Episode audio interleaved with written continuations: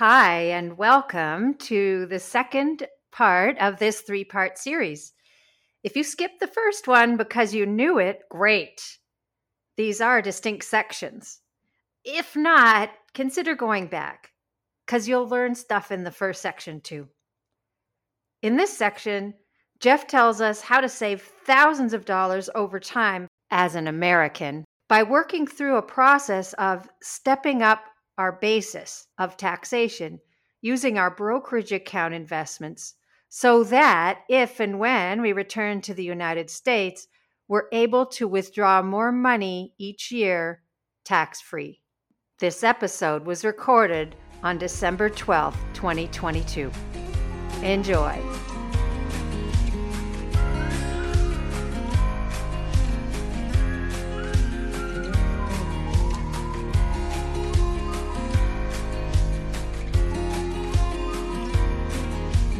What I'm excited about now is the next part where Jeff's going to talk about you're earning interest, you're earning dividends, you've maybe got some capital gains. How can you take advantage of that and using some of the levers that you're talking about? So let's go for that. Yeah, great question, David. You know, let me say from the outset if some of your listeners are still stateside, and you have the ability to open up a brokerage account through a company like Vanguard or Schwab or TD Ameritrade or other investment companies that are out there in the US while you still have a residence in the US, I would really encourage you to set up those accounts. And the reason we want to do that is because many of these companies that I've mentioned, they don't provide services for expatriates that is it's really difficult to open an account once you're abroad. But if you're in the US and you have the ability to establish these accounts prior to moving overseas it's uh, for many many expat Americans it's something of a don't ask don't tell sort of thing. Exactly. keep what you have within that account. You're not doing anything illegal. It's just a question of whether or not these brokerage firms want to serve you. There are some international firms out there that do provide services for expat Americans to be able to invest internationally. And you can find some of those online, as well as just do a shameless plug for Andrew's page on Facebook there, where he talks a lot about different companies that are available. And you can reach out to that Facebook group and find information on these different companies that are out there. But what I want people to understand with our tax code, as, as strange as it sounds, is there's actually two different tax codes at work one for earned income and one for unearned income. And Audrey and David, I remember when I learned this for the first time, I was in the weight room on a Sunday afternoon up at school working out, right? So I'm here I am nerding out, listening to a podcast with the gym lights half off and hearing this guy being interviewed on this podcast, Choose FI, Choose Financial Independence. His name is Jeremy and his wife is Winnie. And they have a blog called Go Curry Cracker kind of a weird name, right? Go Curry Cracker. okay. And and the the article that he had written was entitled "Never Pay Taxes Again," and these two guys, one of them is a CPA, they're interviewing Jeremy, and he's explaining this process that I'm going to explain to you.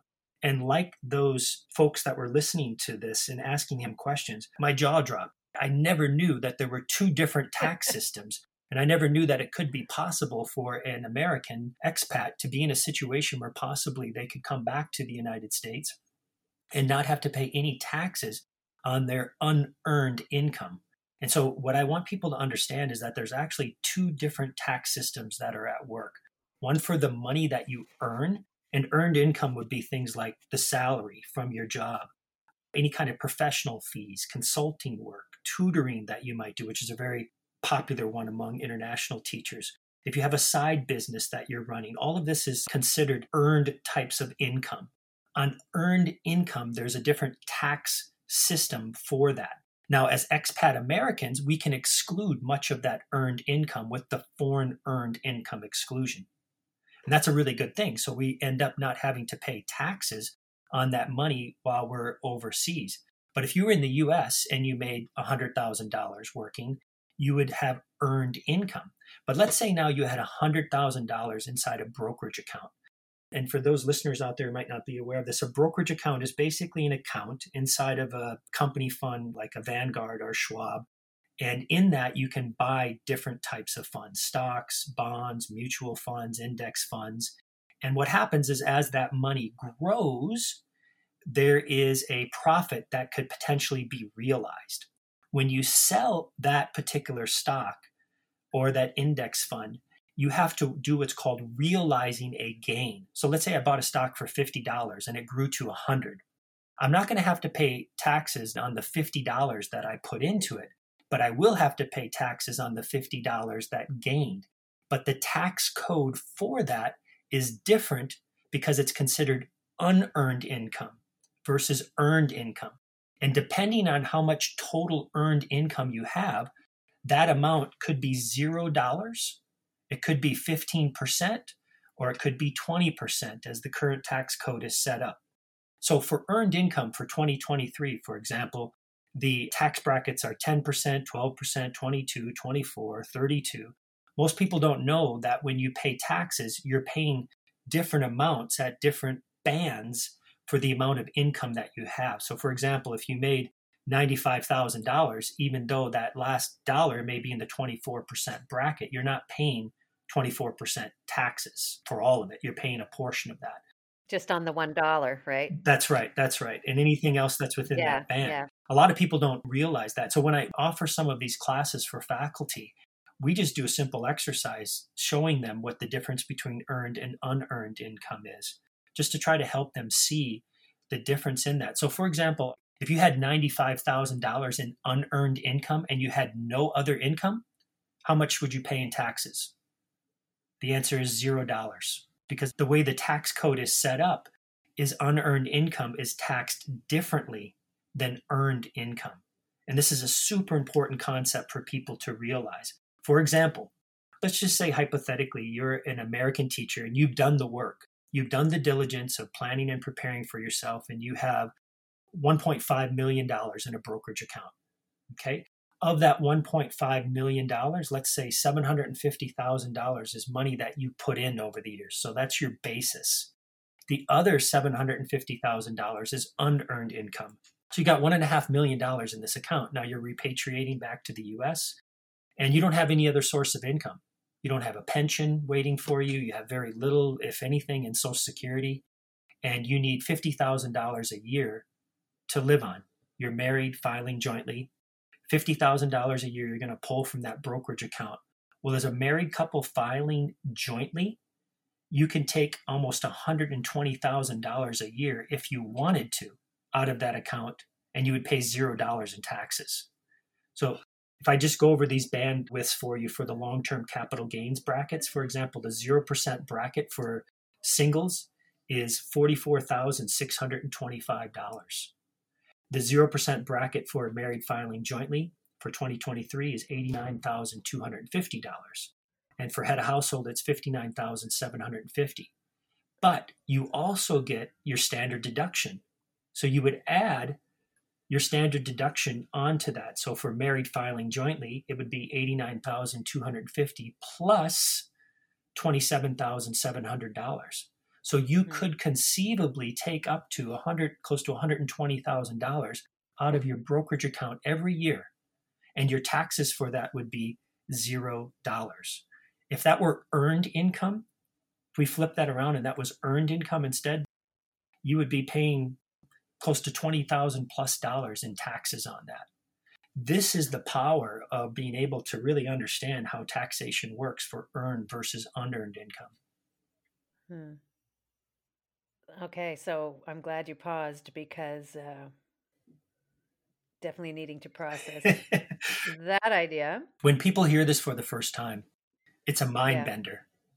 Yeah. Because there are concepts that you're being exposed to that are foreign in terms of the language that's being used. There are ideas that you're kind of sort of familiar with, but you don't fully understand or appreciate the nuances until you maybe actually see them and have some more conversations with people. But like myself on this journey, this spurred me on to want to find an article, a book, mm-hmm. a conversation to be had, a podcast, an email to send to someone And that's the part that I want teachers to start getting involved in is realize you may not have all the answers, but there are pieces that you can start to put together to form your own puzzle, to figure out what that looks like for you. Yeah, knowing you don't have all the answers is really the key. Absolutely. Because it's very easy to come complacent and think, okay, well, we've just got that exclusion. And so we're not paying taxes and we just invest what we have versus a more strategic way of claiming it, but then being excluded for it and being above that excluded amount of the foreign exclusion that's right, that's right. with the housing exclusion and the child and all of the other pieces that that becomes the part that you can then squirrel away basically right? And not pay taxes on yeah. That's right. And so it gets even better than that. I know there's like another layer, like, oh, Devens, here we go. But there's the icing on the cake. Are you serious? The, the icing on the cake is like, even though you're not, you're filing those taxes every year and it keeps coming back, oh, no taxes, no taxes, no taxes. Going back to those kids. So, you know, if you think about your children, if they're below the age of 17, there's a $4,000 credit that $4,000 credit is actually worth about $25,000 in harvested gains in your brokerage account. So, what we've been doing the last several years, Audrey, is we've actually been creating taxable events and telling the IRS to go ahead and tax us. And then what we do is we turn around and use our child tax credits to wipe out that tax legally and we reset the basis of that stock. So, let me give you an hmm. example of what I mean by that. So let's say we buy an index fund for $25,000. We paid $25,000 for it, and it's now growing to $50,000. Well, if we sell that stock, we have to pay tax on that $25,000 of growth. Instead, what we do while we're still living overseas is we take those child tax credits and we apply those to that tax. We sell that stock. We say to the IRS, hey, go ahead, you can tax us. That's fine. They tax us. We use our credits to offset that tax, effectively wipe it out, and we reset the basis of that index fund now to $50,000. Why do we do that? There's two reasons we do that. So that in retirement, we have less potential taxes to pay should the 0% tax bracket go away. And what people need to understand is that this bracket has not always been here. In 2026, the US government is set to sunset our current tax code that we have and revert it back to the 2017 model. It's possible within that time they could also move that 0% bracket to 10% or even higher. The other reason that we want to do this, and this is super important, is a lot of people don't realize that your earned income determines your health savings credits your earned income could potentially determine how much your social security is getting taxed on. But if my basis is all been stepped up to a large degree, in the eyes of the IRS, it looks like I make nothing. I remember listening to a podcaster talk about this. He said, you know what? In the eyes of the IRS, you need to look paper poor. What he means by this is we need to use these different tax levers and tax buckets to try to set up our accounts in such a way so that it looks like we're drawing off as little tax friction as possible. So that, for example, when you're 55 and you're trying to figure out how do I qualify for medical insurance between 55 and 65, well, the ACA premiums are available for a person. But lo and behold, the ACA premiums are based on your income but if your income is close to zero, zero, then you qualify for potentially twenty-five, thirty thousand dollars of credits to help offset your insurance cost in early retirement until you get to the time when you might qualify for Medicare. And what differentiates Americans often from other passport holders that are international educators is that we have to file our taxes every year we don't automatically get what's called a step up in basis on our investment. Let me explain what I mean by that. Let's say, for example, you're overseas and uh, you started out with maybe $20,000 in an investment. And over the course of your 30 years, you continue to add money, you continue to receive compounding interest and dividends. And over the course of your 20 years, that $20,000 has grown into $1.6 million. And now you return back to your country of passport, for example, Canada. Well, once you arrive in Canada with that $1.6 million, that's going to be your determined basis. That is your starting point for determining taxations going forward. So now you've repatriated, you're living in Canada, and that $1.6 million, any gain on that from that point forward, you're going to be assessed a tax on that. For Americans, this is not the case. Every year we have to file our taxes and we have to account for any gains that we make if we realize those gains. That is, if we sell that particular investment and receive a return on our investment, we'll have to pay a tax on that. Most other countries around the world, passport holders, they're not liable for that. And so this is a really big distinctive feature of being an expat American and living abroad. So again, it's about learning these different pieces. I, I, wouldn't anticipate that anyone would get all of this. But what I hope is that there are different seeds along the way that are germinating for folks to what is that? How does that work? What's this question? That's exactly the process we need to be doing as educators to try to figure this out. Well, it's really nice to have somebody say, you know, essentially, as we often say as teachers, there are no stupid questions and just go ahead and ask. And I'll explain it again in a different way or give a different example or what have you. So thank you for taking the time. It's it's wonderful. Oh, you're welcome. You're welcome. So I'll jump in there on this one and kind of build that bridge with the tax preparer for folks. I think if they take the terminology that you were just talking about and sat down with their tax preparer and said, how can I keep raising my cost basis on this ETF, this index fund that's the S&P 500? That we can keep raising it because it's going to help us later with our ACA, Obamacare cost. And when we eventually retire and we start selling this index fund, we will have very low capital gains because we've raised that cost base. Just that much terminology, I think, will get the tax accountants to go, okay, yeah, let me unpack that for you a little bit. Yep. And see where we can go. Absolutely. David, you're spot on with that. Spot on.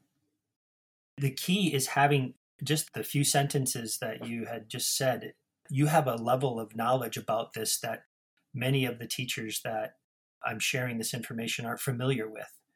And that script is something that I try to help teachers formulate with their CPA. You know, I just want to give a shout out. Unfortunately, our CPA is not accepting any more people, but Chad's his name. And, and over the last 20 years, he's afforded me the opportunity to banter back and forth and ask questions as a learner and to be patient with me. And, if you're thinking about paying for the fees of a CPA, you want to find someone that's a teacher at heart that they're they're not going to be intimidated or offended by your questions like oh you don't trust me or i know what i'm doing no we want to learn in this process and so finding someone who can help you know has kind of a, the heart of a, a, teacher to be able to help you with this language is really really important. And that's just a, such a big need. And by the way i'll just throw a shout out there. The tax code is 66000 pages. And there's this tiny little subsection that's built on for expats kind of attached to this attached to that. Many cpas they don't know this stuff. It's not that they're not learners not that they can't learn it but they're just not familiar with this. I remember Chad saying to me just a few years ago, our CPAs were talking about doing this harvesting. He said, Jeff, you're doing this higher level jujitsu stuff that most of the people that I work with just don't do. Nice. And the reason they don't is they just don't have the levers to pull that expats have. Well, you were a wrestler back in college, so you're game, right? That's it. Bring it on. Bring it on. That's, I think, really good advice that if you feel intimidated by the person that's supposed to be helping you with this stuff, or if they seem not to really be that familiar with the types of tax credits that you're talking about and the exclusions, maybe it's time to find somebody different. Mm. I think that's really good advice for people to think about. I think sometimes we get, like you said, intimidated. We feel like we don't understand it. And so we kind of put it in their hands and they may or may not have our best interests at heart. I was interested by your comment at the beginning that you think it may be intentional that it's murky for us and hard to understand. And, you know, I was wondering if you were maybe intimating that it's a job security situation for people who do this kind of work that if we don't understand it, we need them, right? And so I don't know if that's what you were getting at, but that's how I yeah. took that comment. And I think to your point about just learning just enough to know that you don't know, but that you know the questions to ask is really key. So thank you for putting it that way. Yeah, you're welcome. I have a few others I'll just put out there. You know, Audrey, as to your question about, you know, job security or something more nefarious, sadly, I'm a pessy optimist. If you ask my wife, she'll say that I have to nice. look at things as worse as they could possibly be and then kind of work back from there and try to find the good and the positive in things. As I learn more about this field, internationally specifically, there are a lot of sharks. There are people that are intentionally using language that is meant to confuse by design. And I really bristle at that because I think that while their goal may not be to harm, their goal is to make money. And uh, unfortunately, there are some people that have unscrupulous means by which they go about doing that. But what I also find is that if teachers can learn some of this language and start to ask critical questions, again, not cynical questions, but critical questions like, how does this work? Can you explain this to me? I don't get this. Can you break this down? Can you show me in a different way? I'm a teacher too, but I don't get this. If we can do that be persistent about it and, and not in a mean or aggressive way, eventually we'll start to get to those answers. And uh, for some people, those answers might be quite unsettling once they realize what they were looking for is what they thought. But there are some others that are out there that are, you know, really trying to provide a service and support for people that's well intentioned. You know, there's a in the program that I'm involved with right now is uh, studying to become a CFP, a certified financial planner. One of the things that we talk about is having this responsibility known as a fiduciary role. Mm-hmm. And you will see this language spread out all the time. Fiduciary, in its broadest sense, means that my responsibility is to look out for your best interest. I need to put your interest in front of mine. But oftentimes you'll see people that act in the role of a fiduciary that are not exhibiting fiduciary behaviors or characteristics. And so you know it's really important to understand what it is that you're getting into in terms of relationships. I would say to you if it doesn't make sense to you if that person explaining a product to you can't make sense you shouldn't be putting money into it. If they're telling you that i need to know by this friday or this deal closes let the deal close. Mm. far better for you to keep that money in a checking account or savings account until you get the answers to the questions that you feel you need in order to be comfortable with taking those next steps. Don't be intimidated. Don't be bullied into putting that money into that particular account. Ask the questions and seek out the answers. As I said, I'm a learner. I acknowledge my ignorance and yeah. my desire to learn. And I'm confident that those who are hearing this podcast today will have nuances that they could add to this. And I hope you do. I want to be able to learn right alongside fellow teachers as I share this information out. And the more we do that, the better supported we're going to be.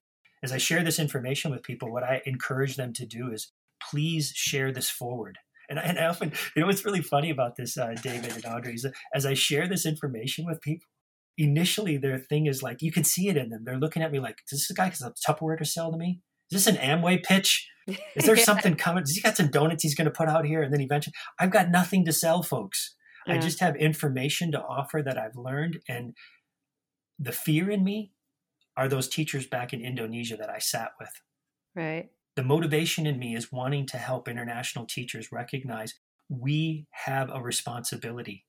Yeah. I want to be as clear as I can without causing a microaggression, which, by the way, I was accused of several years back for sharing this information because wow. it caused panic for a teacher to hear this. Wow. There is no safety net.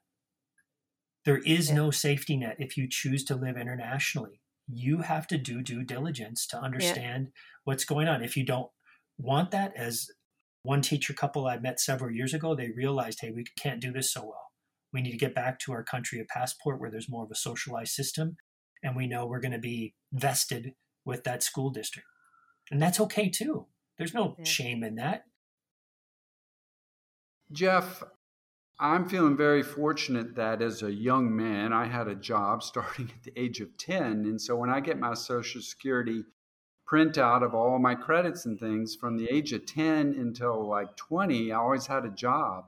So I was able to get enough credits so that I will have Social Security when the day comes. But for a lot of international educators, Americans, that isn't the case. So there's that group that I just wonder is there any way they can try to make up for lost time? And then I'm also wondering about that 25 year old, again, American. She's starting overseas and she wants to try to contribute a little to Social Security so she can get some credits. Could you cover both those topics? We're stopping the episode here to allow our listeners time to digest and reflect upon the material shared so far.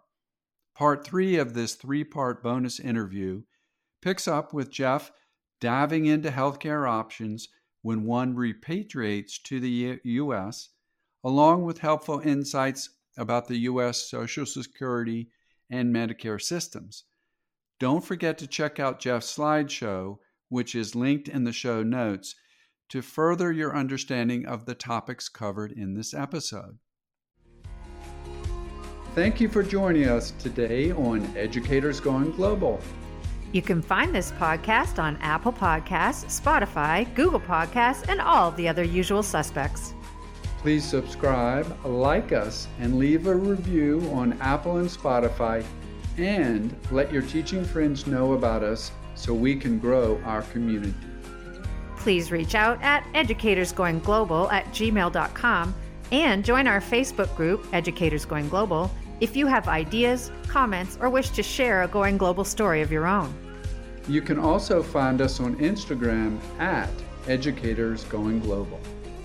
Please visit our website as well, www.educatorsgoingglobal.com. All our podcast episodes are on there by topic, along with blog posts, Going Global Stories, and our ever growing resource library. For now, this is Audrey and David inviting you to travel, teach, and connect with us.